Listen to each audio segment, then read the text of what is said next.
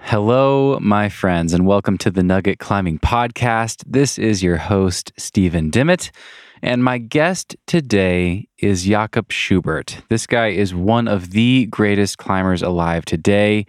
There's no doubt about it. Jakob is a professional climber from Austria. He specializes in competition climbing, sport climbing, and bouldering. This guy has such an impressive competition resume. He's won the most men's IFSC gold medals of any male competition climber ever. He is an Olympic medalist. He got bronze at the Tokyo Olympics. He's a six time world champion. He's won the world championships four different years. Two of those years, he doubled up in lead and in the combined. And he's also climbed some of the hardest rock climbs in the world, unsurprisingly. A lot of climbers are saying that 2023 belonged to Jakob Schubert. This guy had an amazing year last year. He was the double world champion. He won in lead and in combined, which qualified him for the Paris Olympics. So we will be seeing him compete again in Paris. He climbed his first 9C sport route this year, 515D. It's insane. One of the hardest routes in the world with his first descent of BIG in Flatanger in Norway. And then he wrapped up the year by sending his first 9A boulder, V17, his hardest boulder, with Alphane right before the end of the year. So 2023 was his best year, an absolutely incredible year, one of the greatest years that's ever happened in rock climbing. And it was really fun to talk with him about it. We really dove into all of the parts of his year. We talked about BIG quite a lot. We talked about Alphane. We also talked about one of his biggest failures. This guy hasn't had very many failures, but we talked about his failure to climb Sleepwalker in Red Rock and what he learned from that experience. I really liked Jakob. I really liked talking to him. He's obviously one of the best climbers in the world, but he was really thoughtful. He's just a really down to earth guy. And I say this at the end of the interview, but what really struck me in this conversation is that Jakob is humble and he's a student of climbing. He just wants to improve. He's willing to learn from anybody. And he had a lot of really cool things to say about climbing with Adam Ondra and what he's learned from Adam Ondra. He looks up to Adam a lot. Of course, they tried Project Big together. Jakob ended up doing the first ascent. But yeah, Jakob still holds Adam in really high respect and shared some really cool insights from climbing with him. So yeah, I really enjoyed that. I hope you guys enjoyed this one as much as I did. Be sure to follow Jakob on Instagram at jakob.schubert on the gram. He just shared his top five climbing moments of 2023 and shared some really nice write ups about each of those experiences. So if you want to hear more about those, be sure to check those out on Instagram. And be sure to follow him on YouTube at Jakob Schubert Climbing on YouTube. He's got a lot of great videos. He's adding more stuff all the time. I'm always so inspired watching this man climb. So be sure to go check him out on YouTube and subscribe to his channel over there. Finally, I want to give a shout out to Mammut. They are very proud to sponsor Jakob. They're helping promote this episode, and they seem like an awesome brand. So, a big shout out to them. All right, thanks again for tuning in. And without further ado, please enjoy Jakob Schubert.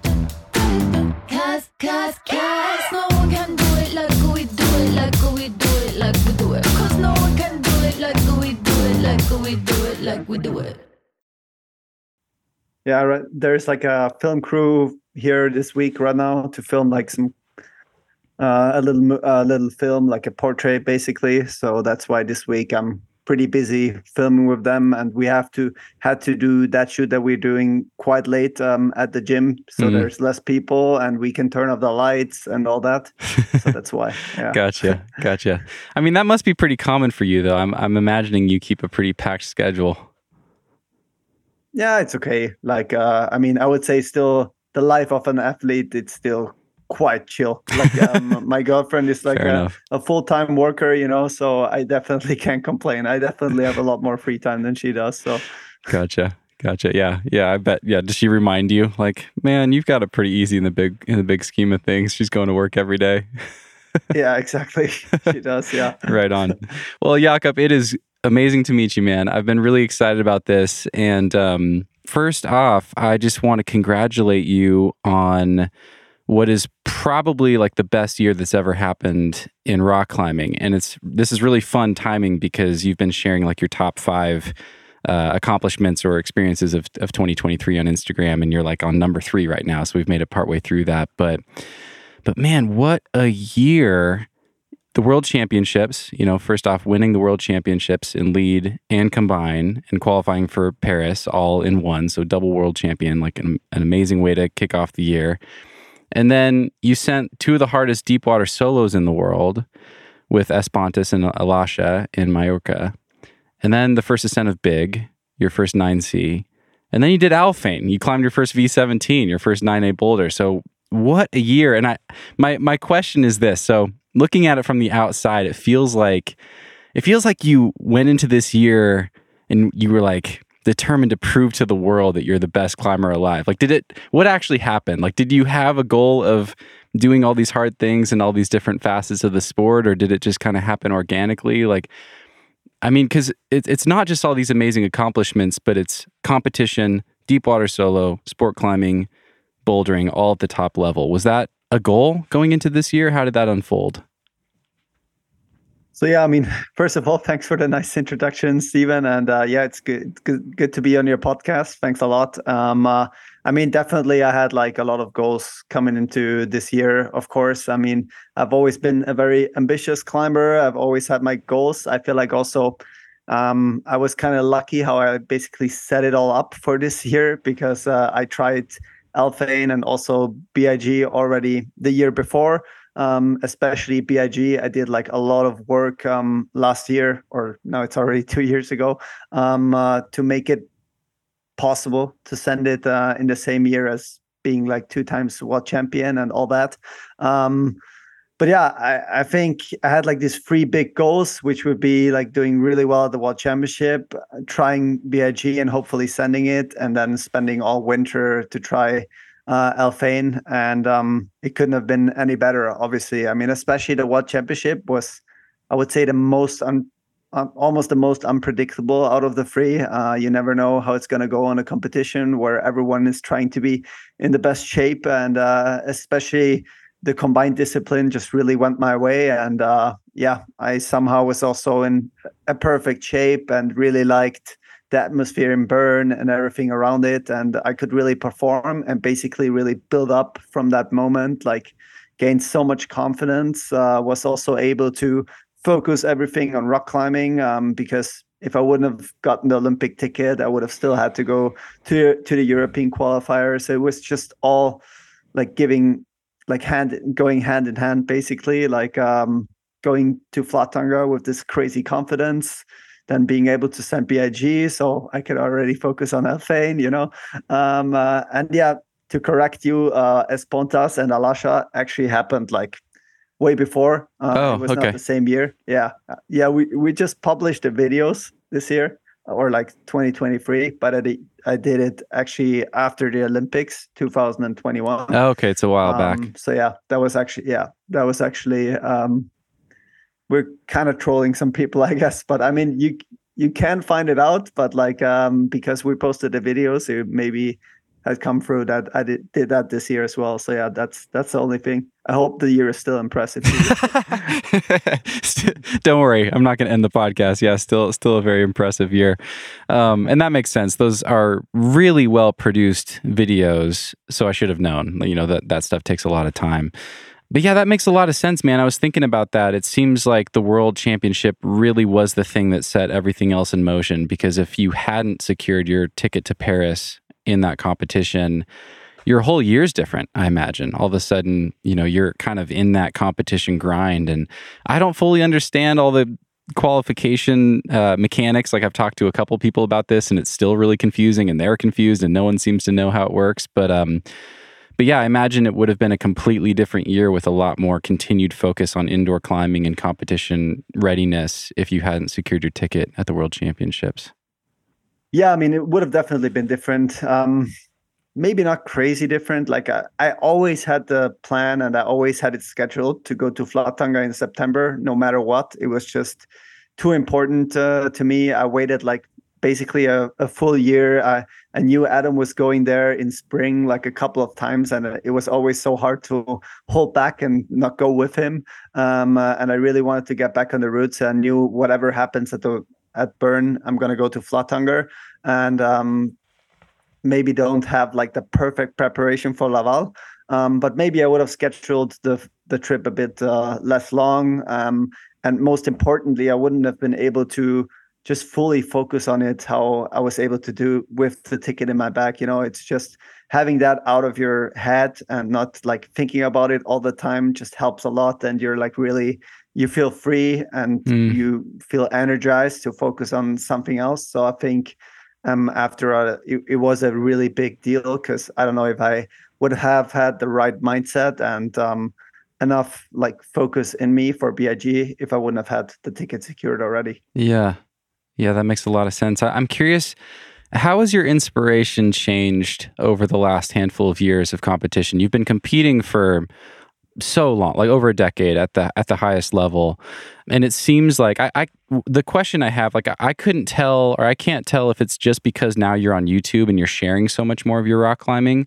Um, but it feels like you've actually your inspiration has shifted and it seems like you're a lot more inspired by you know routes like big or dna some of these hardest things in the world that you've been pursuing and trying have things shifted for you are you kind of feeling drawn more towards outdoor rock climbing in the last few years? Yeah, I think so. I mean, I think I've always been really drawn to outdoor climbing or rock climbing, and I've always done it quite a lot. But um, like I've always done my trip to Spain every winter, basically since I'm like 16. I I went for like two or three weeks to Spain in the winter.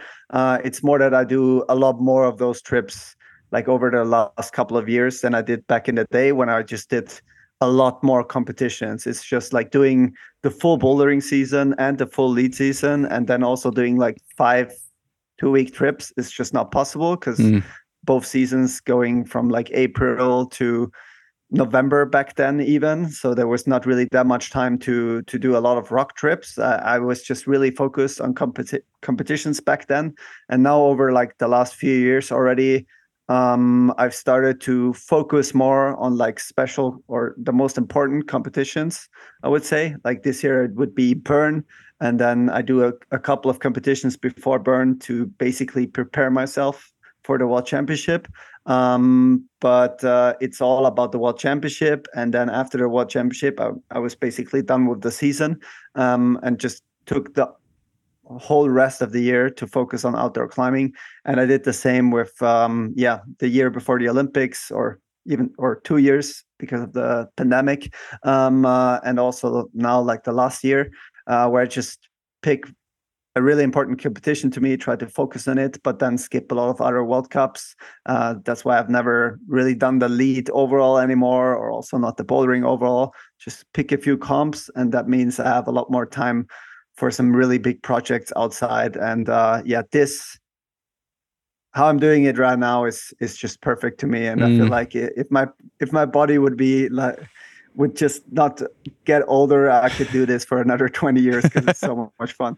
oh, that's awesome to hear. That's incredible. Do you do you feel like taking time away from some of those competitions and, and focusing just on the important ones and focusing more on outdoor rock climbing, like does that does it make it harder to compete at the highest level to spend more time on rock or does it help keep your body fresh and actually make it easier to compete at your best at the the highest level of competition? Like because it seems like you know as indoor climbing has progressed and changed and competition climbing has shifted outdoor rock climbing and competitions it seems like they're getting further and further apart. And um, it seems like it's getting harder than ever to to do your best at both at the same time but i don't know maybe i'm completely wrong because because you're proof that you can do all three at the at the highest level. How does it feel in comparison to what you were doing before, where you're just kind of in that competition grind year round? Mm, I mean, I would say it definitely feels like it's not worse. I would say it's it's better for sure. Like I would say I'm I'm I'm getting stronger. I'm like uh, on all those outdoor projects and like climbing really hard outside is definitely also where you learn a lot about yourself, about your climbing. I, I would say like I mean, I've been doing also outdoor projects for like more than 10 years. And I would say some of those routes have teach me way more than like a full year of training in the gym, you know? Yeah. So I think if you're like trying something really close to your limit outdoors and you're like really projecting it for let's say weeks or days and you try it over and over again it really teaches you a lot about um, efficiency and climbing it very efficient right? If you really want to get like as close as possible to your limit you you know you have to climb everything as perfect as possible to be able to climb that route. And uh, often you never try anything as much in the gym like no one wants to try a boulder in the gym for like two weeks or something you know? You're just Mm-hmm. suddenly gonna set something else. But outdoors you have the motivation to do it. You really want to finish that project. And um, it often yeah it teaches you a lot about what it means to climb efficient, efficiently and especially for yourself with your style and all that. Um, so so there's that. And then obviously it also keeps me really motivated if i climb outside but then also have the competitions. Um, like don't get me wrong i think as someone who has done well at comps and has done a lot of comps i think you also have to love training inside um, in the gym. That's also something i definitely enjoy and uh, i think they just really add up together really well. Like often you train really hard to do well at a competition and then it means you're like in a really good shape and after the comp you go outside and take all that shape and uh, measure yourself on some of the hardest routes you know? Um, uh, and back in the day when i did all the comps it would also be more difficult to be in a great shape all the time because doing a lot of competitions it definitely tires you out. So i would say even that um, just focusing on single comps is easier.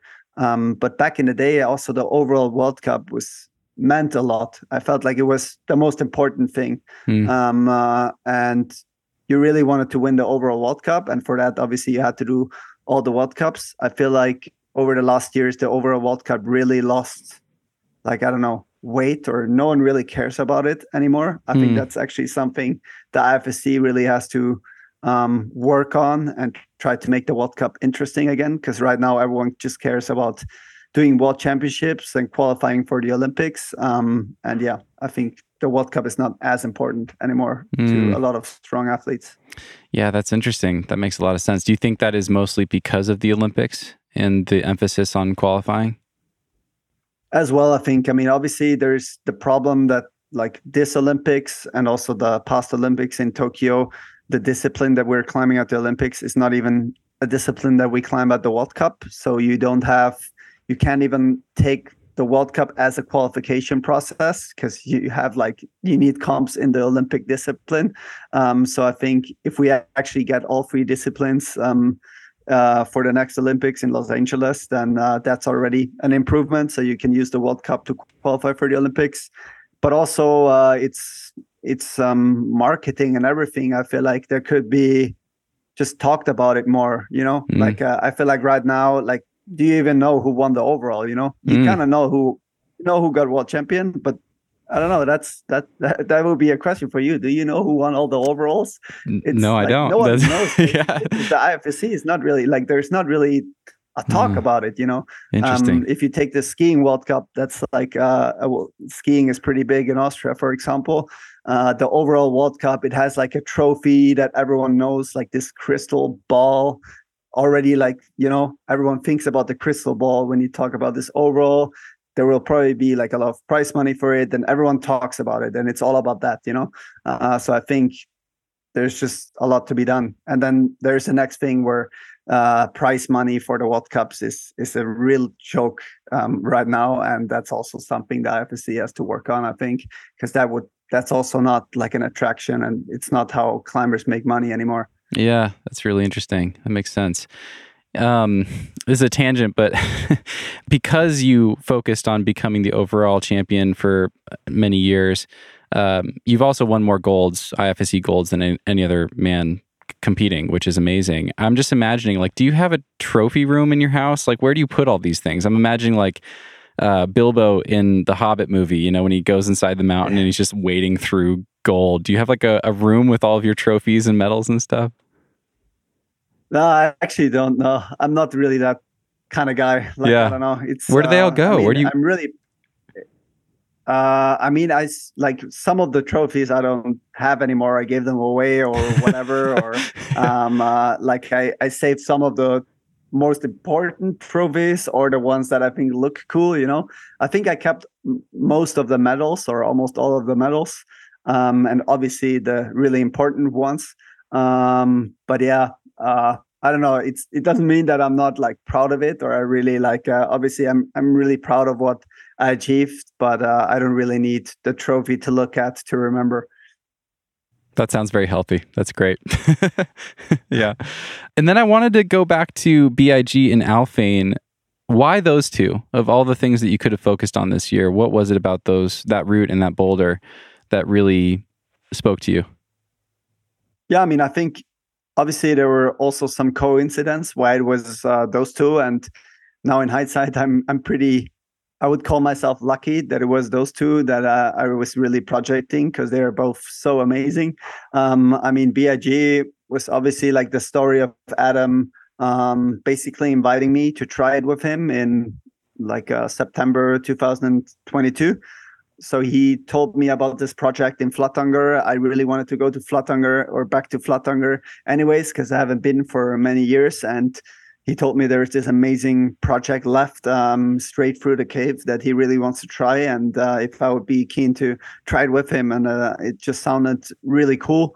Um, and I really wanted to try with him together as well. It's always fun uh, trying with a strong friend you know like giving your giving each other beta. It just makes the whole process so much easier. It's uh, it's crazy than if you try something by yourself. Mm. um, so that's how it all started. And um, we worked it for a full month back then and both got relatively close i would say. So um, it was unfinished business and it was clear that i had to return and try again because it's just a, a, really amazing route. And um, uh, I'm I'm that kind of guy that doesn't really get it out of his head if he hasn't like finished it, you know, especially if it felt possible. Mm. Um, and Alphane, I mean, Alphane was kind of like obvious to try for me. It's just uh, obviously it's the, the 9A boulder that's the closest to my place as well, to Innsbruck. It's like four and a half hour drive um, to Ticino from my house, so it's really not that bad. Um, and when I saw the video of the boulder for the first time, I knew I really wanted to try it. It just really seemed like my style and also um, a boulder that I just love trying because it's almost feels like a short route you know it's not about that one single move and you have to try one move for like two weeks over and over again which can be kind of boring to me um, but it's more about connecting 10 hard moves together uh, which is always something i enjoyed way more and also about uh, efficiency or something like that like i talked before like in a lead route like trying to do every move as efficient as possible to be able to add them together. Um, I I just really enjoy problems like that, and uh, yeah, uh, that's why. Uh, once I tried Alphane, it was clear I really wanted to try it over and over again until I'm able to send it because it's just a, a really cool boulder. That's awesome. Yeah, it looks it looks incredible, and um, that makes total sense. I'm I'm the same way with my own climbing. Like for the hardest boulders that I've done, doing something longer and piecing more moves together, it's so easy to stay motivated. You can see those little, you know, glimpses of progress exactly. along the way. Yeah. You're actually like doing some climbing instead of just chalking and brushing and staring at the wall a lot, you know, staring at your yeah, skin. Exactly. Yeah, that that's exactly it. You have like you see progress, you have different moves to work on, um, all those things. And um, yeah, Alphane also has the advantage of of being a boulder that's not really like crazy condition dependent, not really tough on the skin. And because you always basically you're always able to add a few moves together. Um, every time you're there, you feel like you have done a really, you have had like a really great session, you know? Mm-hmm. So uh, it was even good um, preparing for the bouldering World Cups. I even went there sometimes for two days and felt like I had a good training session. And that wouldn't be the same on like some boulders where you try one move and you, you try one move and then you wait again like 15 minutes or whatever try your skin try one move again um uh, yeah you're not going to be as exhausted and not as happy going back home after such a trip i would say mm-hmm.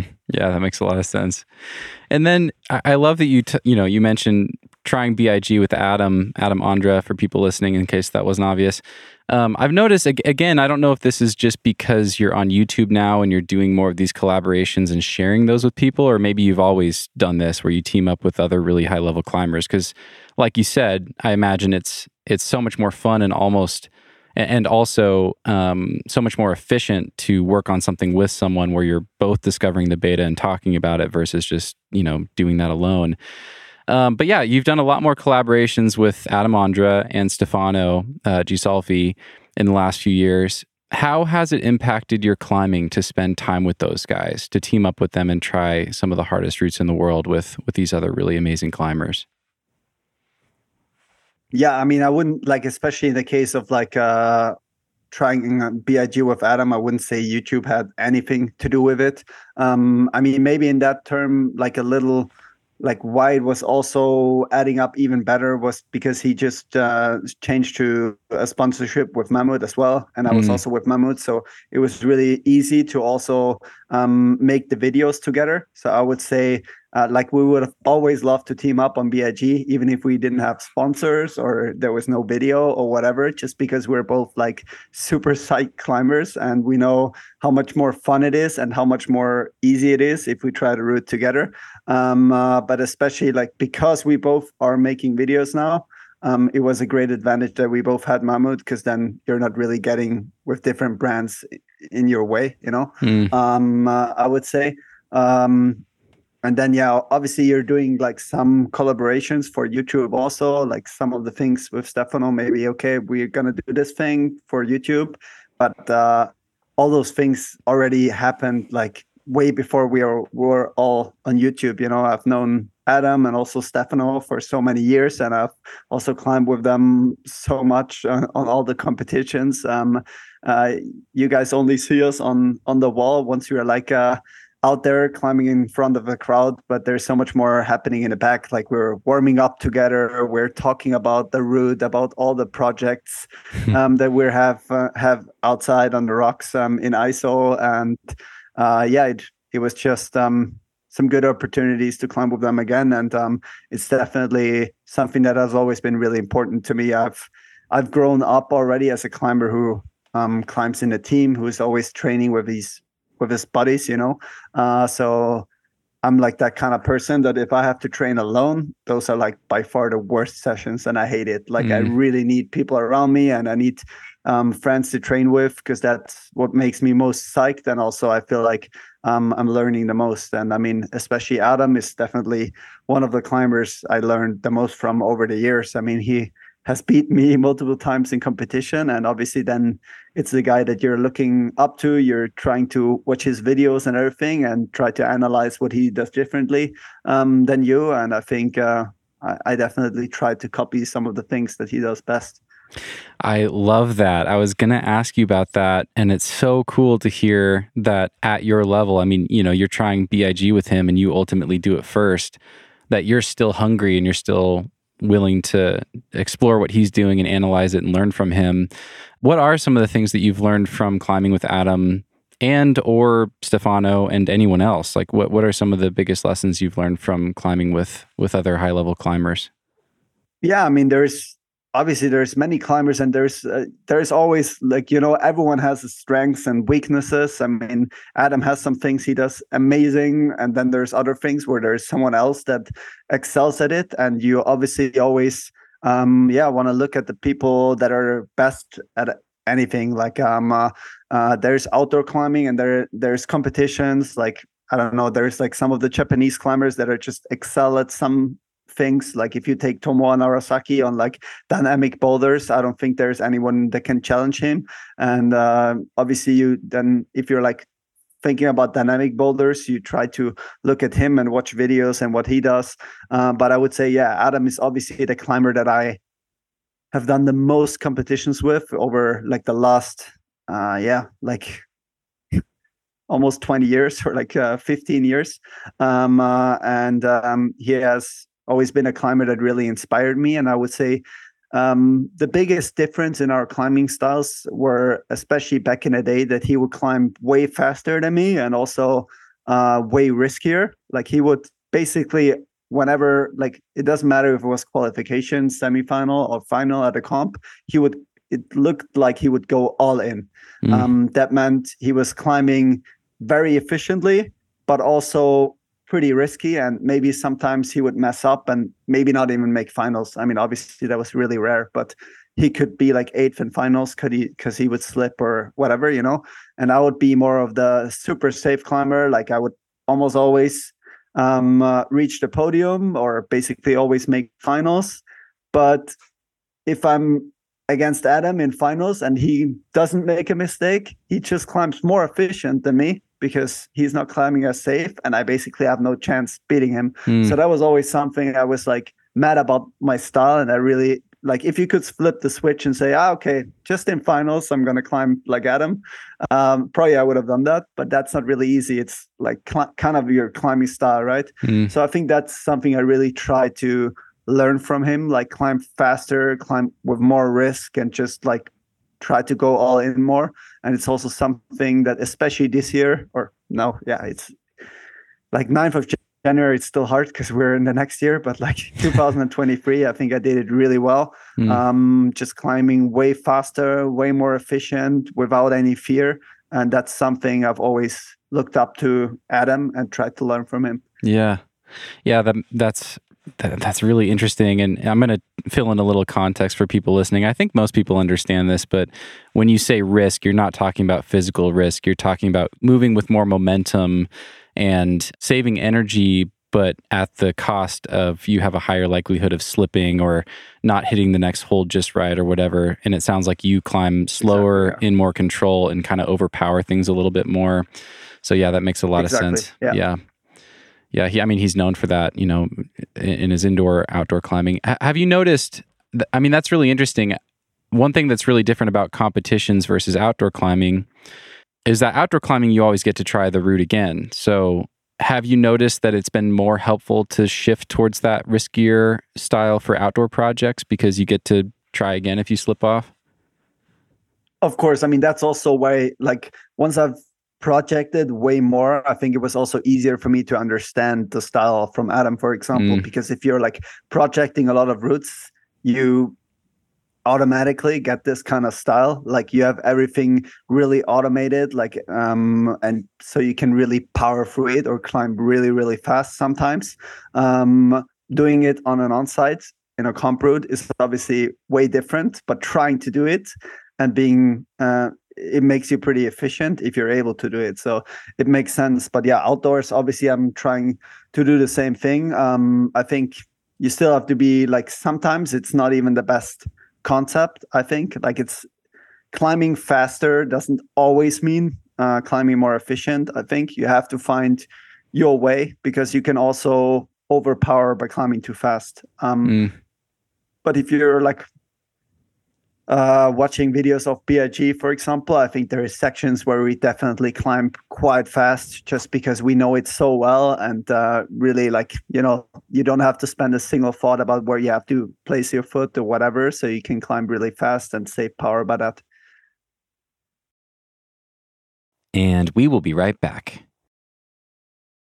This episode is brought to you by PhysiVantage. I'm guessing a lot of you listen to this podcast because you want to get better at climbing, right? You want those training nuggets. You want to send your proj. Well, guess what? There's only one climbing specific pre workout on the market, and that's Sendur X from PhysiVantage. Sendur X is a rare non caffeinated pre workout. Most pre workouts are all about a big caffeine hit, but not this one. Many pro climbers like to steer clear of excessive caffeine because of the jitters and anxiety it can cause, which is not helpful if you're trying to send your proj. Sendur X active ingredients, beetroot extract and citrulline malate, work by increasing circulation and oxygen kinetics. There's a ton of research showing the value of these substances for improving power endurance in repeated sprint sports and aerobic capacity in many endurance events. Most climbers genuinely feel a difference when consuming Sendur X. I think this stuff is especially helpful for pumpy sport climbing, but even if you're a boulderer, you're occasionally going to try a long boulder and you're gonna get pumped, and you'll get less pumped with Sendur X. So check it out. If you would like to feel the PhysiVantage, head over to physivantage.com and use code NUGGET15 at checkout to save 15% off any full priced nutrition product. That's Nugget15 at checkout, and you can find a direct link to this coupon right there in your podcast app. This episode is brought to you by Kaya. I recently started using Kaya, and as a climber, this is one of the most useful apps that I have on my phone. Kaya gives you digital guidebooks for more than 50 top bouldering destinations in North America, and more are being added to the app all the time. And these guidebooks are legit. The folks at Kaya actually partner with local guidebook authors and get exact GPS locations on boulders, detailed climbing area info and navigation, comprehensive topos, and thousands of beta videos, all downloadable for offline use. Let's say you're going on a trip to Bishop or Red Rocks or Squamish for the first time. You can browse the guidebook, tap on a climb you want to go check out, download beta videos for it if you want to, use GPS coordinates that will take you right to the boulder. Even if you don't have cell service, you can send the boulder and then you can add your send to the logbook all within the Kaya app. It's so cool. This app was created by a group of badass climbers. I'm friends with a lot of these folks. They're super cool people and they just wanted to make a useful tool that's going to improve the climbing experience for all of us. It's super cool. Check out kayaclimb.com or download the Kaya app from the App Store to get started. And if you're psyched, you can use my special link right there in the episode notes or use code NUGGET at checkout for 20% off your first year of Kaya Pro. Download Kaya today to get started. And now back to the show. It sounds like yeah, it's, it sounds like um, there was so much learning in the complexity of that route in particular. It's so long. It's so overhung for so long. And so, you know, Adam in your video was talking about how um, you're in these knee bar rests, but you really have to do this kind of analysis of like, how long should I stay here? Because I'm kind of recovering my forearms, but my legs are getting tired and I'm going to need my legs for, you know, 50 more meters or whatever. Can you describe the route a little bit and, and some of those complexities and some of your process on it? Because, yeah, I think this is the route you've tried longer than anything else, correct?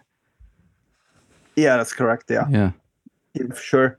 Um, yeah, I mean, so first of all, let's start how amazing the route is because uh, that's the best part, right? I mean, Yeah. um, in general, Flatanger is just an amazing place. Uh, it's in Norway. It's with all the fjords and the sea around it. It's just uh, a fantastic place, like very relaxing. Not a lot of streets, not a lot of houses. Uh, you kind of feel like, yeah, you're in the middle of nature and you're Mm. just like enjoying yourself. And then you have this amazing granite, uh, granite um, uh, cave. Uh, when yeah, when you see it from afar, you're like, that's just it's unbelievable. Like uh, someone just really thought about us climbers putting it there. You know, it's just uh, Yeah. so perfect. It's it's amazing, and the rock quality in this cave is just the best. Um, like there is no Sika. Everything is natural. You have like amazing rock shapes. Um, really nice on the skin as well, and uh, just really steep. That means you still even though it's granite, you still are able to get, find like really, really hard routes. And then there's this route just going straight through the cave, basically, or it's it's a little on the left, but it goes like all the way through the cave and stops once you're like out of the overhang. And uh, yeah, that's that's Big. And uh, you start with like an easy 7A, and then you get into the hard part. I mean, I don't know how much I should explain because I can talk like a full hour about this route, but um, I would say the diff- like the most difficult section of the route is kind of like halfway up. You have done a 8C route up to that point. Um, then you have a knee bar rest. You have like a dihedral rest before where you're like kind of in a split. Then you have a knee bar or two knee bar rests. And then you have like these 15 meters um, of just very powerful climbing with the crux being like the last moves of those um, 15 meters. And I would say only these 15 meters are at least like hard 9B. Um, and after that, you have like the victory lap on like an 8A plus, Mm. uh, like another 25 meters or something where Wow. you're not supposed to fall anymore.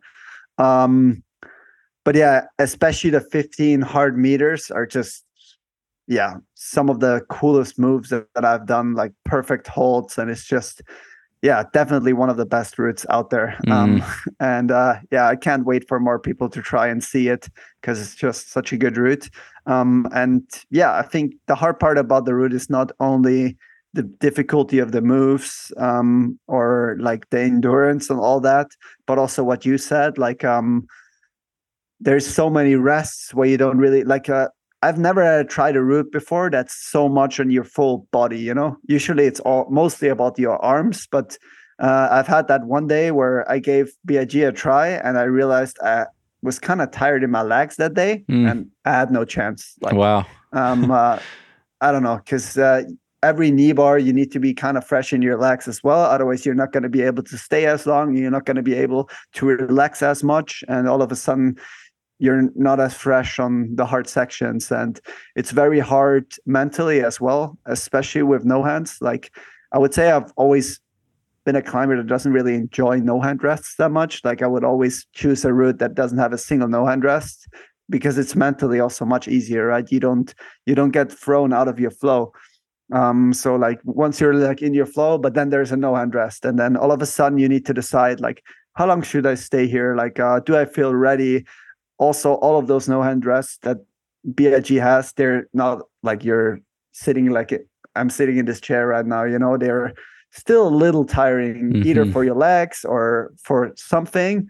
Um, so you kind of have to decide and weigh in should i keep going should i like spend a little more time and that also can really freak you out in your head like ah you even get to touch your forearm like oh damn i think it's a bit harder than last time or whatever Mhm. so uh, i think mentally it's also a very hard route just staying focused and doing all those decisions um, but that's also what made it really interesting and something you could really learn and improve from how long is the route overall? like i don't even know in in meters it's something like like 50 60 meters and moves i think it's about like 120 moves yeah. because you're kind of like traversing at the start and then you go like straight up Yeah.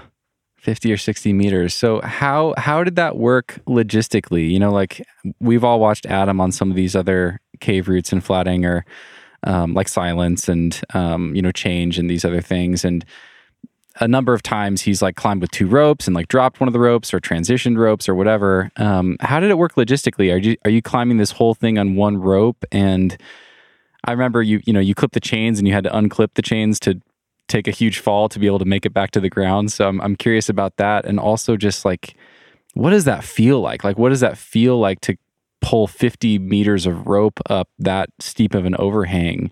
How does it feel by the time you get to the top of that thing? Yeah it was actually with all those things it was not as bad as um i thought. I mean uh it's also something i kind of learned from adam like he was the first guy that uh put on put on all the draws and then also like kind of teach me what is the best way to try the route. And uh, the best and easiest way was so you kind of start in like a 7a plus and it's almost like a it's kind of like a little traverse. Like you go upwards but you also traverse in the beginning and then you leave the 7a plus like a few meters before the chain and go straight up. So this would be the worst rope drag and that's why we always climb with two ropes uh, two ropes up to that point and then untie one rope there because you have like a really good rest where you can even do like a little no hand and then from there go with the other rope and from there all the way to the top which is probably like 50 50 meters or something you can all go with one rope. Um, you just have to skip quite a few clips obviously and also um, we have like a lot of draws where we put like more than one draw so they're way longer Mhm. so i think um, for the whole route it, i took like uh, almost 40 draws Wow. um, by like extending and everything wow. um, Yeah. so yeah if you have enough draws uh, it's it's okay and then in the end yes you do have rope drag but not crazy actually Hmm. I'm gonna mix in some listener uh, some listener questions here. I got a great one. What was going through your head? This is from Riley. What was going through your head when that hold broke on Big? Yeah, I mean, I have to say, it went so fast, like not much was going through my head, but uh, obviously it was just uh, a crazy moment. Um, and I really tried to stay focused right when it happened, like um, because I was lucky in that moment. I was like, ah, whatever, just keep going, you know, and uh, just once I came down, I actually had time to think about it. And obviously, my friends were also, damn, what the hell? What happened there? Like the hole broke. And I was like joking around back then and telling them, yeah, like I think if I would have fallen there, that would have ended my career, you know, like, because uh, I think it would have been just so crazy devastating. It's not something you can come back from. like, obviously, choking, but still, um, uh, yeah, it, it was a crazy moment. But now in the end, it's actually like a cool story to tell. So, yeah, that's yeah, it's amazing. So for people that didn't see that on the live stream, I think you were hanging on from one hand, right? Like you were like chalking up or just hanging on from one hand. Yeah, I was like so it was already in the 8A part on my sent go. Um, so it was like through the know, crux like and maybe you're 10 meters uh, away from the top, yeah. basically guaranteed to send because it's not that hard anymore. Um, resting and then a part of the hold that I had with my right hand broke but I was like still I think with my pinky and my ring finger, I was still inside of the jug, like the backhand of the jug. So those two fingers still held me on, basically. so yeah, it was pretty lucky. yeah. Did it change? Did it change the experience or add stress to the experience to be live streaming it like that? I thought that was, it was really fun. It was really fun to be able to follow along with that. But I imagine, like, man, that's even more pressure than you're already experiencing. What was that like for you? Yeah, actually, it was not um, that bad. I, I would say. Uh, like, I mean, obviously, it was there were a few things that were making it a little different um, that I had to get used to, but it was not a big deal. I would say like the biggest thing was actually just having a schedule when I would do my try. Like usually when you're rock climbing, you're like whenever you feel ready or mm. whenever your friend is done, you're just gonna go and do your try, right? Um, uh, but because I had the live stream, I tried to like at least schedule it around like 30 minutes so people can tune in. Uh, so I would say that was actually kind of weird at first, mm, like saying, yeah. okay, guys, I'm going to do my go at 12 o'clock. And then all of a sudden I tried to be ready, like in a competition, tried to be ready at 12 o'clock. Um, so that was a bit weird at first to do that on a rock climb.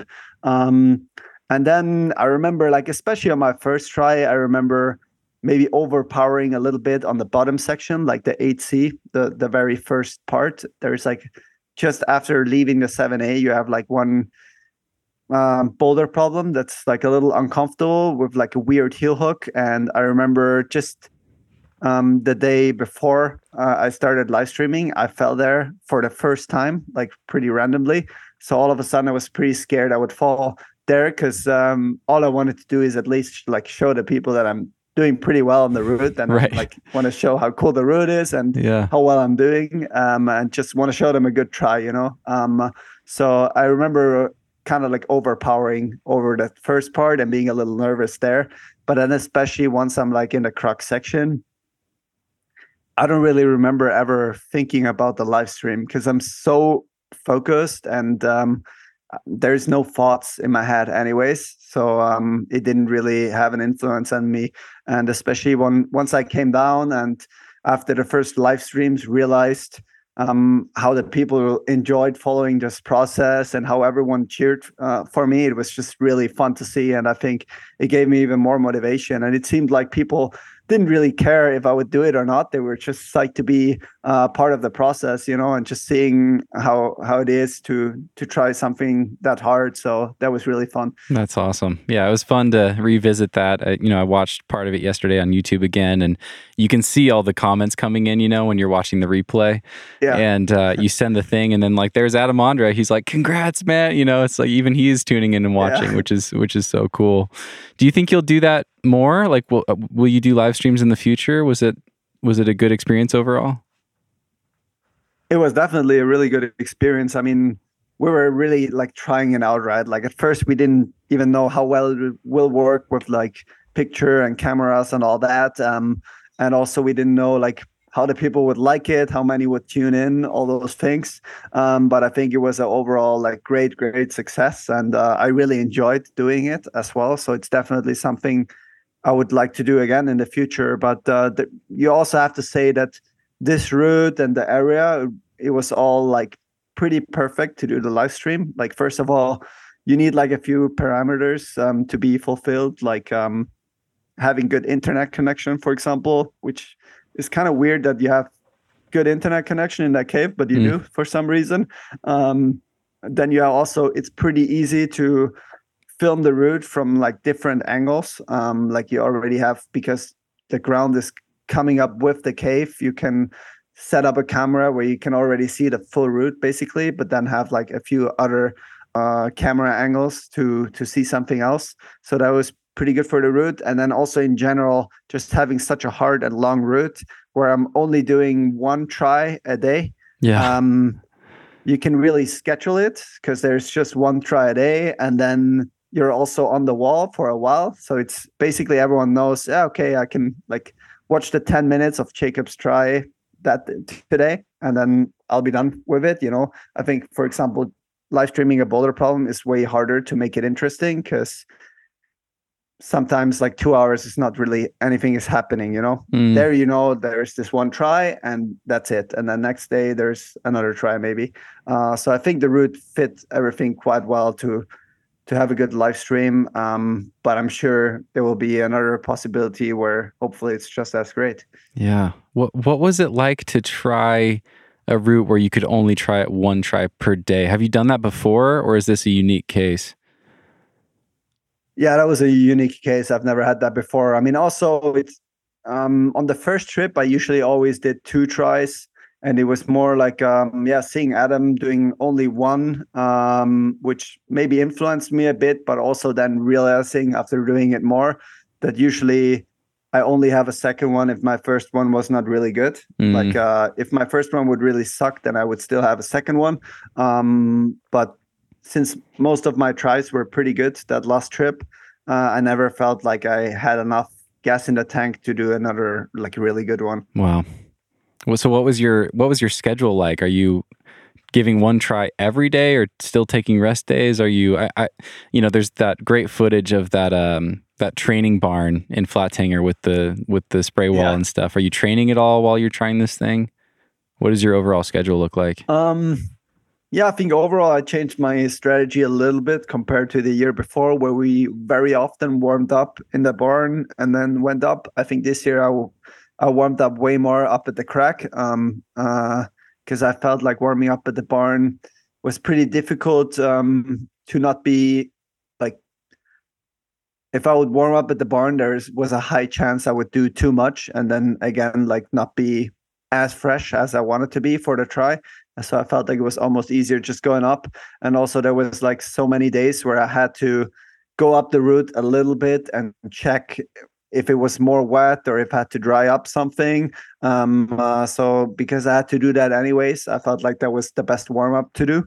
Um, and yeah, I mean, I definitely did rest days. So I usually did two days on, one day off. And then once I think I did like one day on, one day off, one day on. Um, but yeah, most of the time, two days on, one day, one day off. Gotcha. And um, how like whenever I would do the try, it all depended. Like obviously having the re- like when you do rest days, when you do climbing days, and also when you do your tries, it all depends depended on uh, the weather and the conditions. Um, this trip I was really lucky. Like there was almost no rest day that we were forced to do. I think there was only one.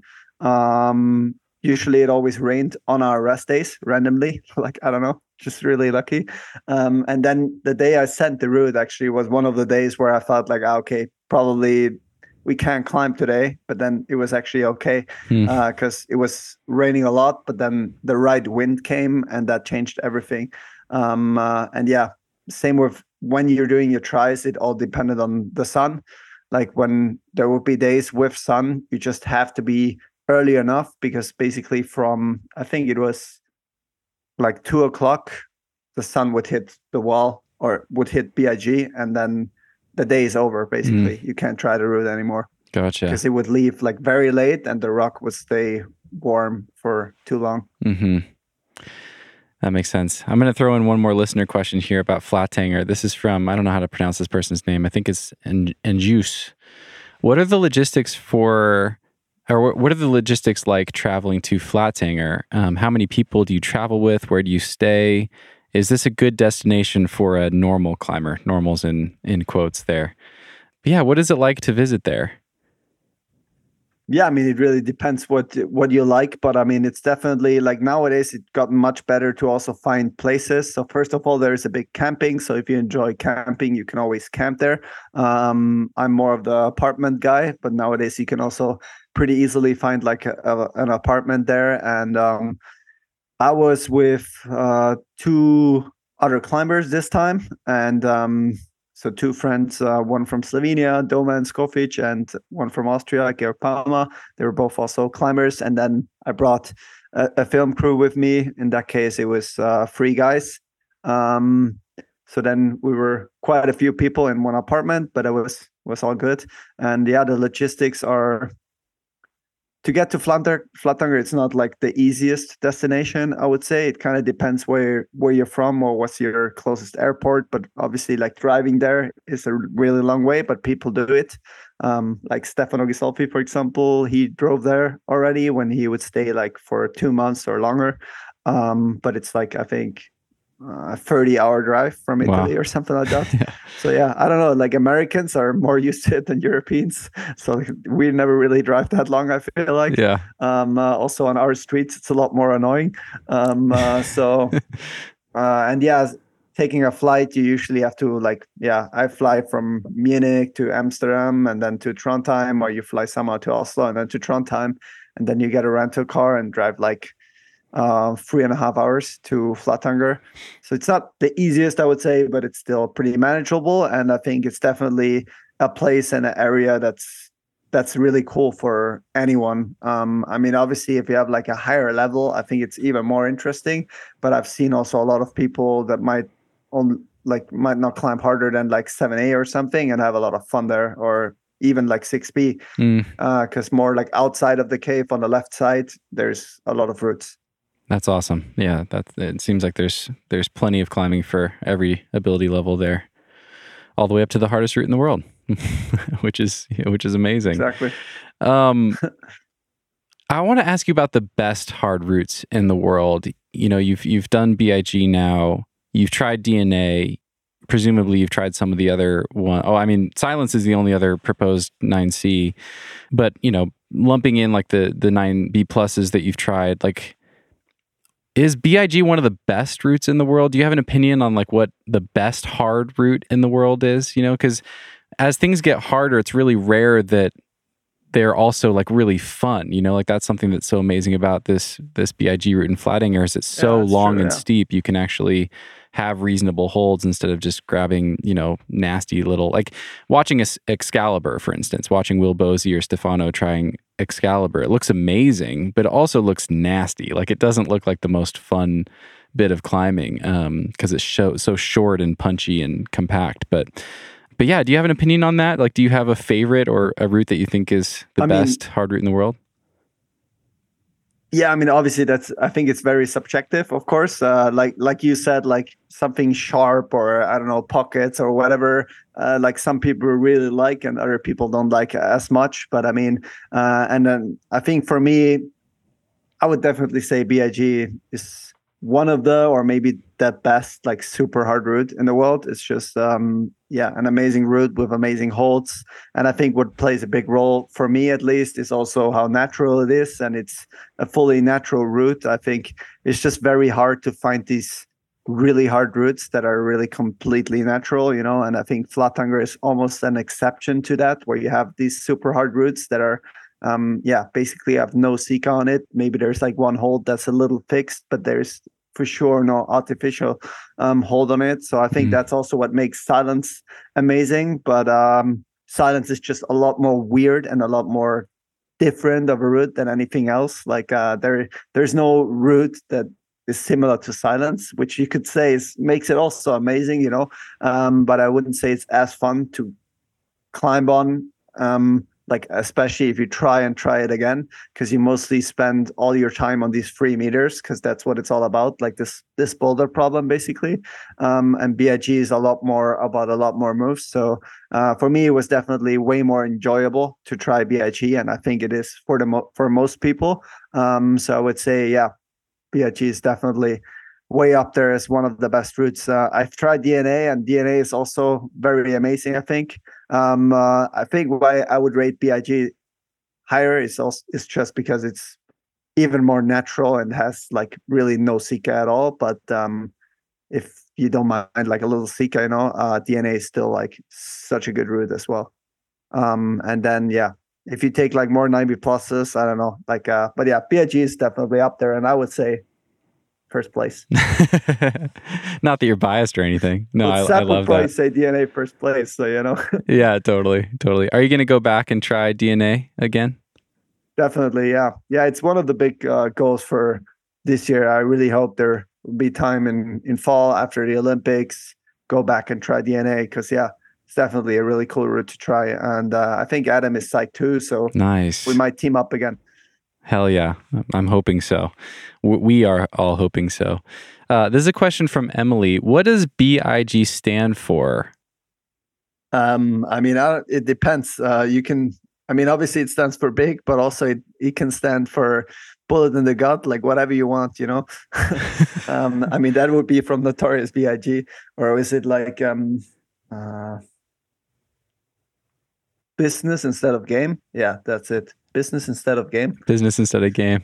Okay, so it's Notorious Yeah. B.I.G. and, and no, rap lyrics. no, I mean, but it's not really like uh, I didn't really put the letters um, because it would stand for something. It was more like obviously uh, when whenever I was talking about the route, it was um, it was Project Big, right? Like for so long, when I talked to Adam or with someone else, we were always talking about Project Big. So even once I had the name for the route, I would often name it Project Big because it was just really in my mind Mhm. and it's also what Adam gave the like the name that Adam gave the route, and he bolted it. And uh, I think I would also I would have never sent the route without the help of Adam.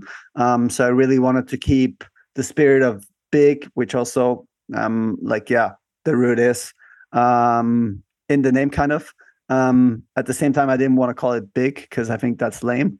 Um, so I just like found my way with like Big, and um, also because yeah, I like I like the the the the music of rap or hip hop, and Notorious Big has some good tracks. So I felt like that's a that fits fits quite well.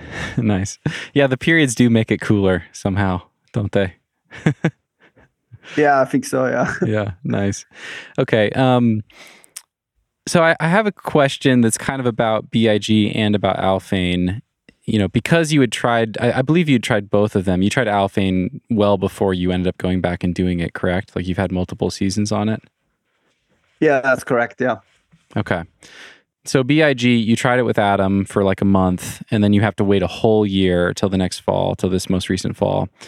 What were you thinking about as far as your preparedness and what you would need to go back for, for that route? You have a whole year to think about it, you know? Um, are there specific things that you know that you need to work on and, and ways in which you need to level up to have a good shot at doing it when you go back? yeah, I mean, there's definitely a lot of things that you're like thinking about what you can do better or uh, things that you need to work on compared to last time. I mean, then there's even logistics like bringing knee pads and bringing different kind of knee pads than the last time because I felt like they could work better.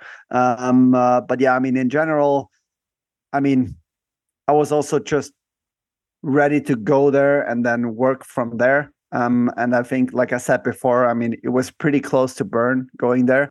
So I knew my shape was great. I knew um, I had so much confidence, and that really helped a lot. And at the end of the day, I also knew that, like from the year before, it's going to be a lot about conditions. Um, this route is really unforgiving when it comes down to conditions. Like if you're unlucky, you're not going to be able to try it for like weeks, basically.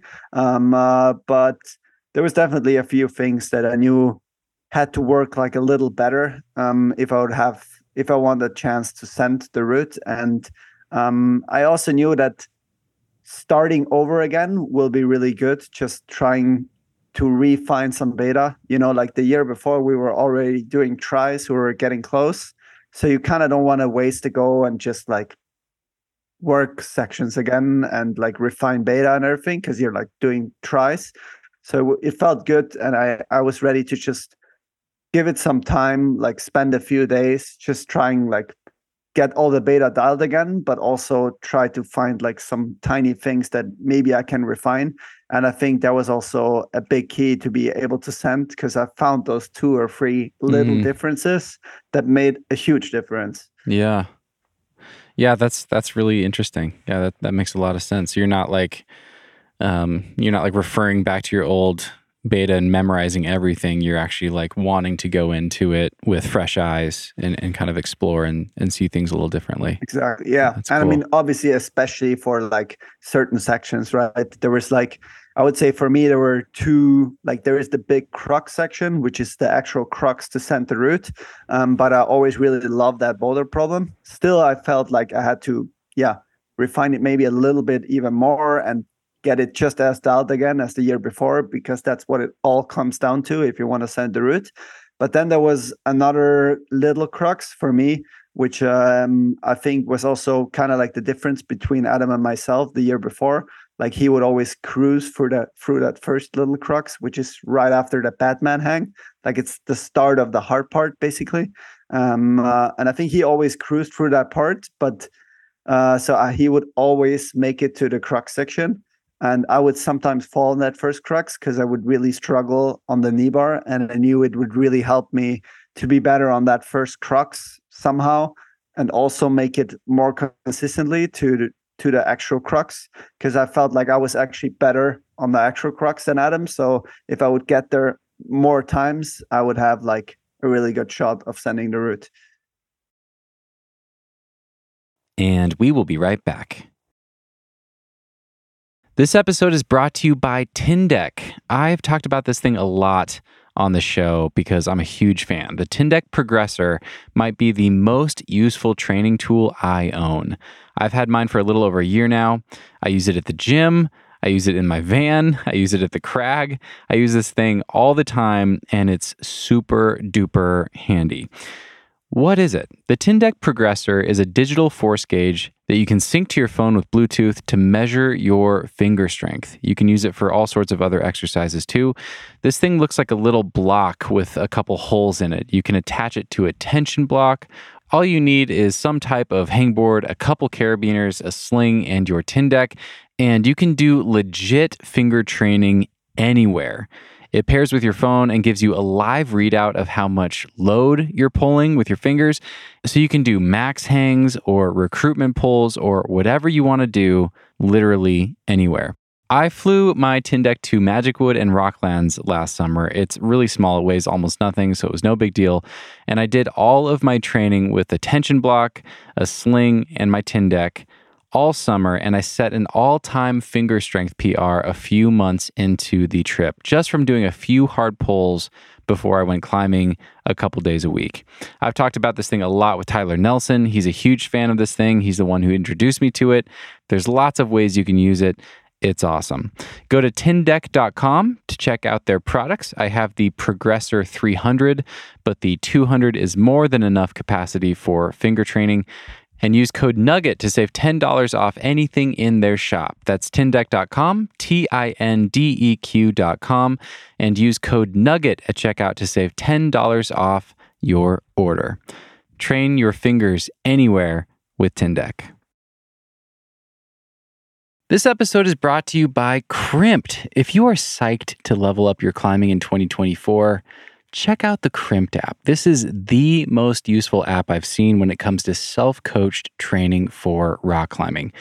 Crimpd has dozens of workouts that focus on all the different facets of climbing performance and training strength, endurance, power, flexibility you name it. You can find workouts for whatever you want to train, and they have been carefully crafted by world class climbers and coaches. I did a really fun collaboration with Crimpd last year, and one of their featured playlists is a selection of workouts that I made for those of you who prefer to train on real rock. Emil Abrahamsson also has a playlist to help you guys address common skill and strength gaps on the journey from V0 to V15.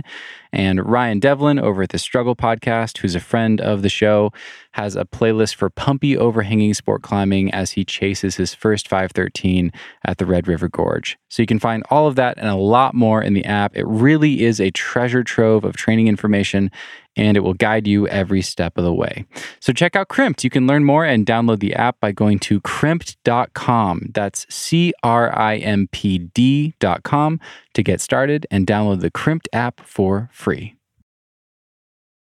And now back to the show. What were one or two of those specific things that you changed? I'm, I'm just curious, really zooming in here on the Yeah, so- details. yeah.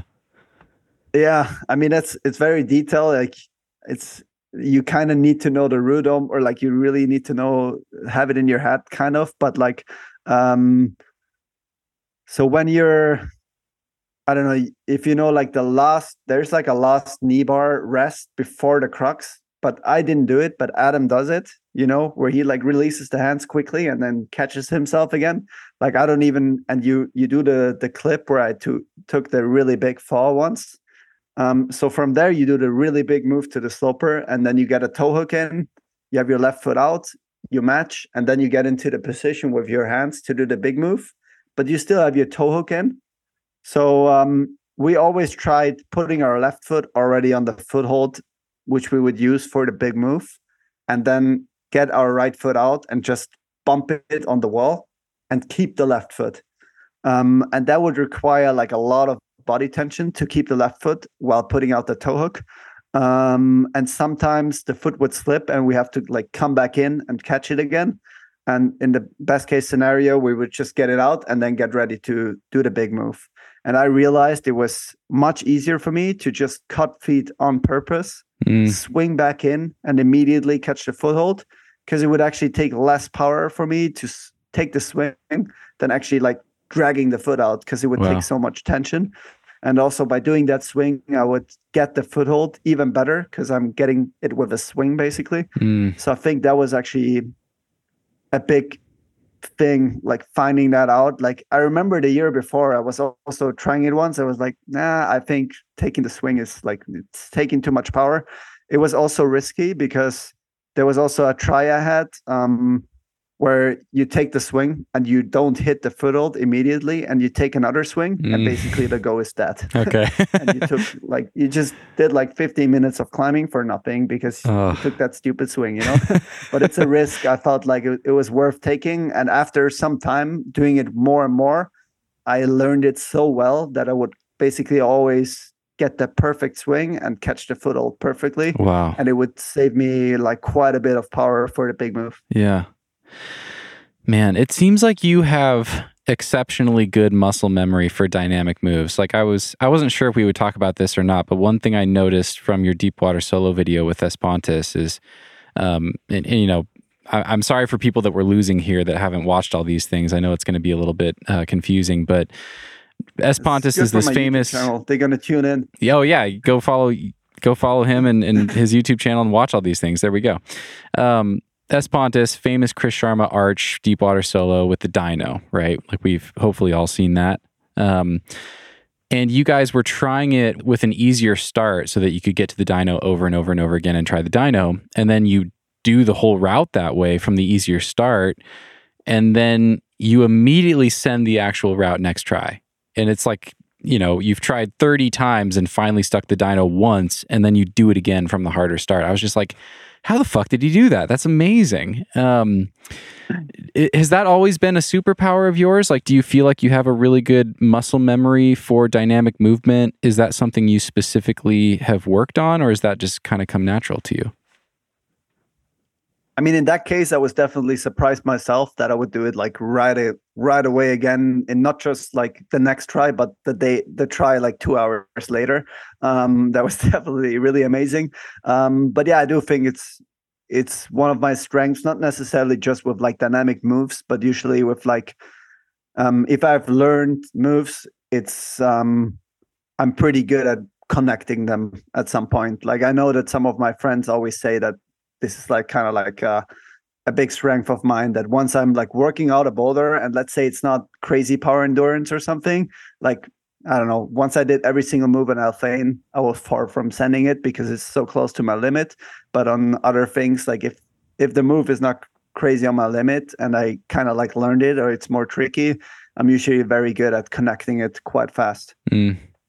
And yeah, I mean, it's not something I worked specifically on. I think it's just coming with like climbing a lot, a lot, and um, obviously I think I've yeah I've always tried to be a very like overall climber, um, like trying to not have any weaknesses and just be good at everything. And when there's like uh, when I'm trying a boulder with friends, for example, and there's like I have the the easiest beta for myself to do the boulder, but then I see someone else doing a completely different beta, and although I've already sent the boulder, I'm really interested in like trying the different beta because all of a sudden you're basically doing a different move, and uh, if I've always been that, like just really Mm. curious and trying to learn as much as I can, That's and cool. I think that also helps with just like yeah, learning a lot of movements.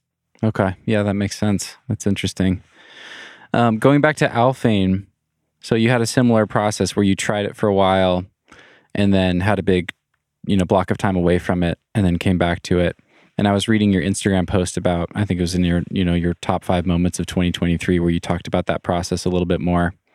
Um, Uh, Thane is actually coming up on the next post. oh, okay. I, I guess it was just when you sent it was it. just after like because I just did it. Yeah, I was Okay. talking about it a bit more. yeah, yeah, yeah. yeah, I'm yeah. getting gonna put some more insights on that post. Nice. I'm excited to read that. of, yeah. of some work I have to do. But yeah, you said that you you tried it and you were surprised at how hard the first part of the boulder was, the first few moves, and you realized you had to work on your finger strength before you came back. And I just wanted to know how you did that. Like how did you work on your finger strength for Alphane given that you already have some of the strongest fingers in the world? What did that look like to to try to level up your finger strength for Alphane? yeah, I mean, I think it was not as much um, about like training my fingers, but more like waking up my fingers. I feel like, um, like I do think I have very strong fingers, but still, if you're not really crimping a lot for like half a year almost, um, you have to get used to it again and like kind of remind your fingers that you're they're actually strong, you know Mm. and that's what I really felt like I had to do because like um on competitions, especially bouldering World Cups nowadays, you basically never crimp anymore, unfortunately. Um, uh, and uh, in Flatanger, you also don't crimp as much. Um, and then once, yeah, once I tried to get ready for Alphane, I felt like the crazy thing was actually that um, it was not just the strength, but I, at the beginning, I always like the first two moves, I had to crimp so hard that my fingers would almost like start hurting um, just from crimping so hard. And after doing two moves, I would kind of want to go down because it's like really, really um, painful. Um, and I felt like I really had to get used to crimping hard again. And what I did was just spend a lot of time on the wooden board on our gym where we have like pinches, slopers, but also a lot of crimps and just try to do a lot of boulders on it. And I think it went really well. And uh, once I came back, uh, I actually really felt much better on the first moves. But I wouldn't say it was all the finger strength. It was also a lot about watching videos and analyzing what I'm doing differently because Alphane is such a it was such an interesting boulder. It's it's very powerful. You need to be very strong. It's a lot about body tension, finger power, everything. But overall, it's also amazingly technical, like Mm. very, very technical. And you don't think so. If you look at the boulder and you see people trying it, you would think, ah, okay, it's basically 90% power, but there's so much small technical things um, that make it a challenge and like weird things that you need to learn, uh, which I only realized, yeah, a couple of months ago, I feel like. And then watching Lorenzi's video, Simon Lorenzi, and then watching all the other videos, trying to make some videos of myself, especially on the start, comparing them, seeing the different body positioning, seeing how their left knee is somewhere else where my knee was. Mm. All those things mattered a lot. Um, and I also enjoy those things a lot, just like watching videos, analyzing, and then when it actually works out, it's it's the best feeling. Yeah. Try you you feel so smart. That's cool. That's really cool. That makes sense. It seems like that fits your personality. I, I, I read somewhere that if you hadn't become a professional climber, you'd be like a mathematician or, or something like that. And I, I know you love chess as well, so that all that all really fits. Yeah, it's true. Yeah, I, I definitely like like thinking like that. Yeah, Mm, like analyzing. That's also one thing I really liked about speed training. uh, mm, like back in the day for Tokyo, you know, um, because it's easy to like you can watch from all the best speed climbers videos and you're doing the exact same thing basically on the same route uh, so it's it's very analytical and i really enjoyed that about the discipline but yeah unfortunately i i wasn't as good as it at it so i couldn't enjoy it as much as like leader bowler, obviously Are you? Uh, do you miss it? Do you miss speed at all? No, I wouldn't say so. No, I mean, I No think one does. Like I said, it was definitely like I actually kind of enjoyed um, training it. It was it was fun. Um, it was just too much, like Yeah, especially yeah. for I feel like for my body, like training bouldering lead. Um, I I trained it basically just as much as before because I wanted to get better in bouldering and lead, and then Mhm. just added speed climbing on top of it and i felt like uh, i would have got like i got like inflammation after inflammation basically and had to like really care for my body because it was too much so i really yeah especially in that regard i really don't miss it Mm-hmm. Yeah. What are some of the key things that you do to help with recovery, aside from Um, just I mean, I rest? go to- obviously. Yeah yeah yeah. i mean obviously um uh, i go to a physiotherapist like once a week and um i also do like one or two sessions of like mobility training um which is again training um but i always feel like it also really helps me recovering of like after a climbing session uh, like usually on one of my climbing rest days i go to the gym and I have like my own coach at the olympic center and we work on like mobility and stuff like that and i really feel like I'm recovering. And uh, yeah, I mean, obviously, as an athlete, you also try to eat the right things. I think um, eating healthy is very important to recover well. And um, after so many years in a, as an athlete, I think I also know my body quite well and know when I should train less or more, which is something I think is is very important um, uh, to learn as an athlete. Like really getting to know your body, you know. Yeah. Yeah, totally. Yeah, that makes sense. Um, I'm going to switch gears here away from that because we've mostly been talking about your wins in this conversation so far. We've been talking about like all the things that you've crushed this year. I year. like talking about winning. It's okay. um, tell me about Sleepwalker. That was that. That's really interesting to me. You've tried a lot of routes, and it seems like this was the first time you've gone on a trip with a specific goal and walked away empty-handed. And I mean, you know, you walking away empty-handed is you still sending some V14s and stuff. So it wasn't like you did nothing on that trip, but that was your main goal. You tried it a lot. You did really well, but you didn't do it. Tell me about that experience and what you learned from that. Yeah, I mean that's definitely really true, and I mean, even now I'm still not sure like why I sucked so hard that trip. Basically, I would say, um, uh, or or at least I I just didn't do the boulder. Um, uh, but yeah, it was it was very interesting, and it really I think it did teach me especially things about like projecting a boulder, uh, because it was also the first time I projected a boulder problem. Like before that, I don't think there was a boulder that I didn't do within like two or three days, or I would just try it and give up on it or something, but I wouldn't um, try it for multiple days. So I think that was the first time I actually tried a boulder for multiple days and I really wanted to finish it. And um, it is very different to a route. For sure like especially like a longer route and it's mentally different uh, all those things. And then uh yeah i think it also helped me now once i tried alphane like uh especially for bouldering even more than for lead i think skin is just something crazy crazy important you know like uh skin management. I mean it's also something that's really important for competitions but if you want to send something on your limit um and yeah even more so for bouldering uh, you need like really good skin.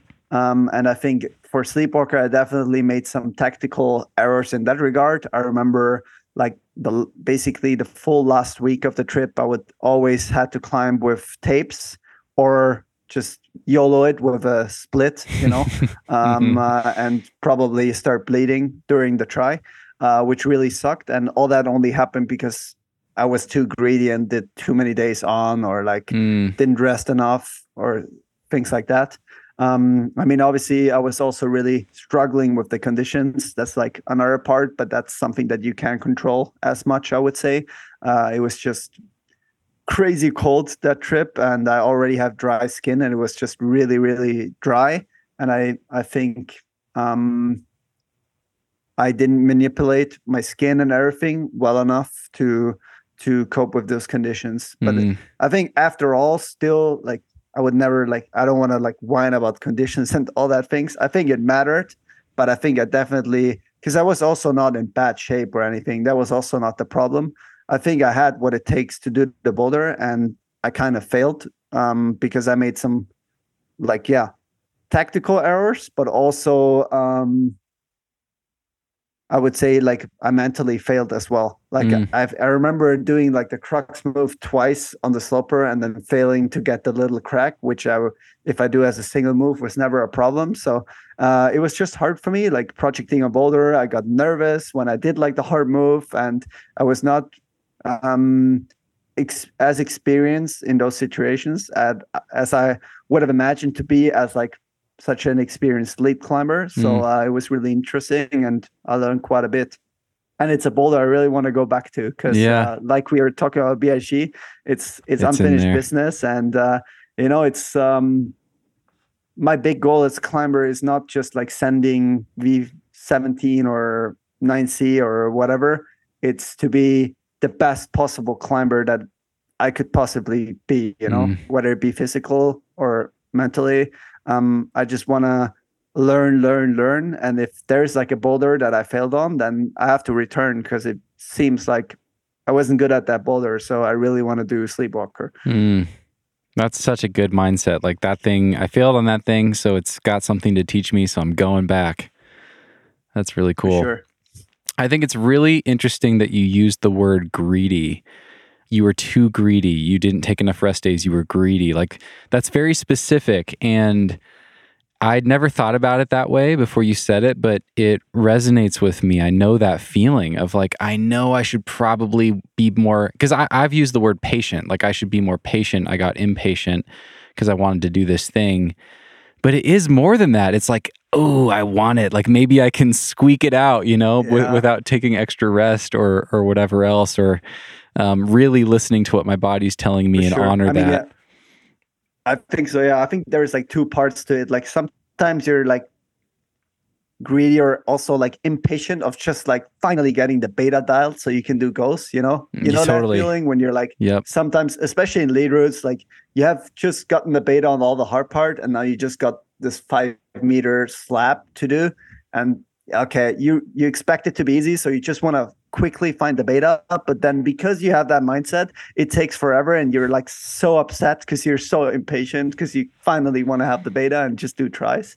Um, but then there's also obviously yeah the like the greedy perspective of like just being able to send it in like a couple of days like uh and that's also i was definitely with sleepwalker i feel like i was also overconfident um like i expected myself to do it like in a couple of days and then have time to try some other boulders you know uh so that's also where the greed comes in like yeah, I gotta do it. Like I gotta figure it out now, because like, yeah, come on, what, what the hell is working? What the hell is going on with me? And Mm. I, I should be strong enough to get the beta dialed on my third day in or something, and then I should send it on my fourth fourth day or whatever, you know.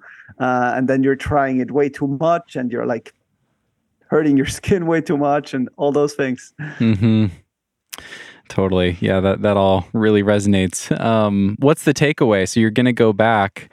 What do you feel like you've learned and what are you going to do differently next time? I mean, I'm not sure when I'm going back, but I'm definitely going back at some point. It's also like Red Rocks is just a really cool area, and um, even though Vegas feels like a different planet, it's still fun sometimes. Yeah. I feel like, Yeah. um, and uh, but yeah, I mean, I definitely know a bit more about the boulder now. Maybe try to prepare a bit more for it, but also mostly, I really hope that uh, the conditions matter a lot as well. So I think I would definitely go at a different time period, maybe when it's like a little bit warmer, because it, for my taste, it was just way too cold. I think it was some of the coldest climbing days I've ever had. I remember Mm. like trying the boulder in like the biggest down jacket because um, now I know that this boulder, it somehow is like at that spot, it's somehow like feels like the coldest spot in Mm. Red Rocks because there's always the wind coming through. Uh, so I think that would already be like a big step, just going there when it's like a little bit warmer, and then also yeah maybe trying it with someone else who's good at the boulder and trying to learn from him a bit on some of the moves moves that I struggled on because I remember I especially struggled on the star traverse um, on the underclings, not even as much on the on the hard move, but more on like the traverse where most people I'm talking to are like, oh, what really? It's not that hard. So yeah, I don't know. That's something I feel like I should learn better. And um, yeah, Yeah, that's cool. Yeah, that's interesting. I want to talk to you about who you're most impressed by. I think we should wrap up with this, and then I've got a handful of questions for you from listeners that we can um, we can do in a little bonus segment uh, before I let you go here. But I want to ask who you've been most impressed by that you've climbed with, and what was it about them that was so impressive. And before hearing your response, I want to tell you a little story. So. Um, I've spoken to Drew Ruana on the podcast a number of times, and um, I knew I knew him from back in the day at Smith Rock, and he's now become one of the strongest boulderers in the world. He's climbed like I don't know ten V16s or something, and he's told me this story twice. Like once in person way back in uh, at Smith, and then he told it on the podcast uh, in the Drew Ruana Cam Hurst episode. Um, but I asked him who he's been most impressed by and he told the story of he was 18 years old. He was training at um, Kletterzentrum in Innsbruck, and he was uh, you know climbing on that huge spray wall that you guys have, and you showed up. And I think this is this is how I remember it. I think your coach set a um, a circuit for you. It was like 20 moves long, and you flashed it. And then Drew spent, you know, he was already an incredibly good climber, like you know, 9A, 9A plus uh, route climber and uh, he tried it for like the whole entire trip that he was there. And by the end of the trip he'd only linked like the first six moves. And he was just like you know mind blown. He's like i can't i was the strongest kid back home and now i travel across the world. And like oh wow this is what a real professional looks like. And that story stuck with him ever since. So i think that's i think that's pretty fun. Um but That do you have awesome. that i had to ask you the same thing. Do you have that person? Like have you had those moments where you climb with someone and you're like you're just like holy shit i can't believe how good or how strong or how tactical or, or whatever it is but um who who's impressed you the most I mean, yeah, definitely. I mean, I feel very honored that such a strong climber like Drew has like th- had this moment with me. So that's that's pretty sick. I would love to challenge him again in KI. I hope he comes by sometime. I've a- actually been in contact with him, so I think at some point he's finally coming to Europe, and uh, I really want to team up with him on on some some boulders outside. Also, Nice. yeah, that'll be cool. Um, but yeah, I mean, obviously there's. I think I mean we have talked about this before. I think um, it's very important as a climber or as an athlete to be inspired by by other climbers because there's always like climbing is so crazy diverse like it's impossible to the to be the best at everything. It's just it's impossible. Um uh, so there will always be some things where someone else is better than you and i think it's very important to try to learn from them and like um yeah uh, try to get better at it as well and work on your weaknesses. And there've definitely been people obviously inspiring me in like a lot of things. Like i would definitely say like i said before the person that inspired me the most uh, is adam Ondra. i've just like spent a lot of time with him climbing and i've often yeah it's not just his climbing but it's just his psyche for climbing it's just crazy like if you've never met him you can't like uh, understand what i mean but like there is no one more excited about climbing than adam and that's just so amazing and it really makes you like whenever you meet him and you talk about climbing you're like even more psyched you know um because he's just such a psych climber um and i think that's also pretty inspirational but then there's also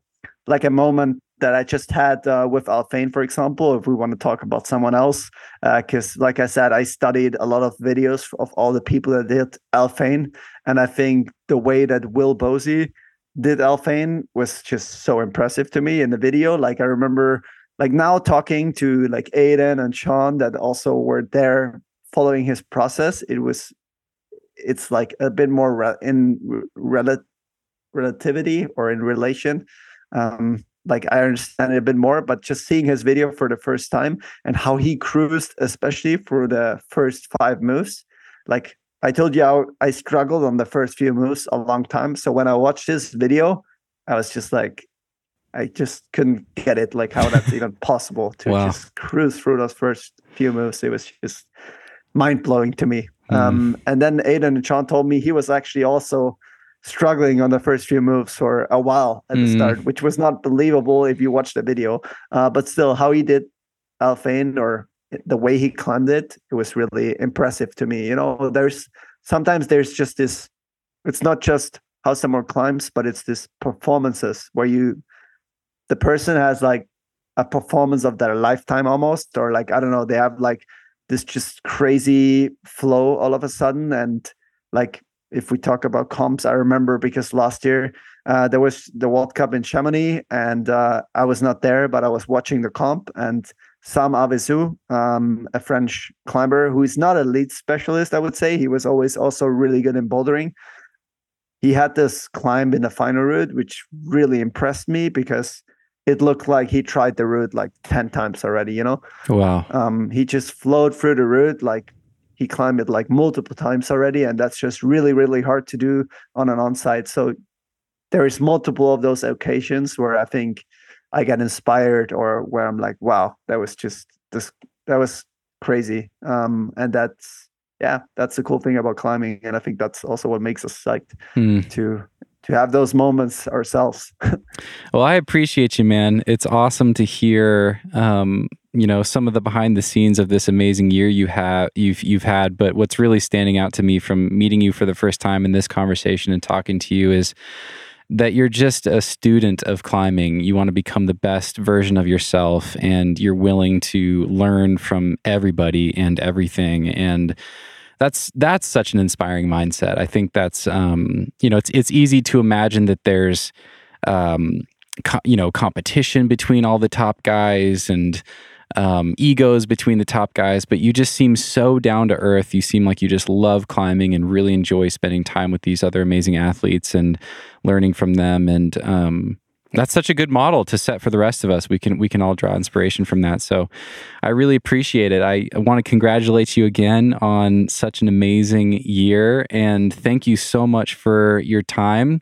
I've really loved this conversation. And for people listening, stick around. Patrons, we're going to dive into a couple more topics and a few of your questions to wrap up. Then we're going to let this guy go so he can get onto his photo shoot. what time is it there? It's already it's almost eight o'clock at night. So yeah, you're you've got a packed schedule. Yeah, today's today's packed, but Today's yeah, packed. It's, it's just one of those days. Usually my schedule is much better. Right on. Yeah. Well, I appreciate you, man. Thank you so much for doing this. Uh, patrons, stick around. Thank you so much. For everyone else, uh, we'll see you next time. Hey, friends, I hope you enjoyed that conversation with Jakob. If you want even more, we ended up talking for another 25 minutes. We answered some of your questions, we covered some other geeky topics that I was interested in, and it was honestly one of my favorite parts of the interview. I thought it was really good. We talked about his thoughts on 9C plus and 10A, when he thinks we'll see those grades, if ever, and whether he thinks he can climb those grades. We talked about existing 9C plus link ups in Flatanger that he knows about that are projects. We talked about his ability to access beast mode. He's known for that. He's really good at turning it on when it counts in competitions, and he talked about how he practices that. And I think that's something that all of us can apply to our own climbing. That was a really cool takeaway. We talked about the difficulty of World Cup boulders and how they've changed over time, how much harder they've gotten, really how the style has changed over time, and how hard some of the hardest World Cup boulders are. And he had some really cool things to share about self worth and keeping that separate from his climbing. This guy just really loves climbing and has a really cool attitude about it for someone who is competing at the top level. He just seems to really love climbing, building amazing memories in beautiful places. And yeah, he had a lot of really cool things to share. So be sure to check that out. That is available right now for patrons who support the show. It's called an extra. I release extras for almost all of my episodes these days. So if you want even more of the nugget, if you can't get enough of the show, head over to patreon.com slash the nugget climbing. There's a link right there in your podcast app if you scroll down. And right now, there's a seven day free trial. So if you just want to hear another 25 minutes with Jakob, you can go over there and sign up. It just takes a few minutes. It's free for seven days. You can cancel at any time, no questions asked. I just want you guys to keep enjoying the show, and I really appreciate you for listening. All right, thanks again for tuning in. I hope you guys have an amazing week. Much love to all of you, and we will see you next time.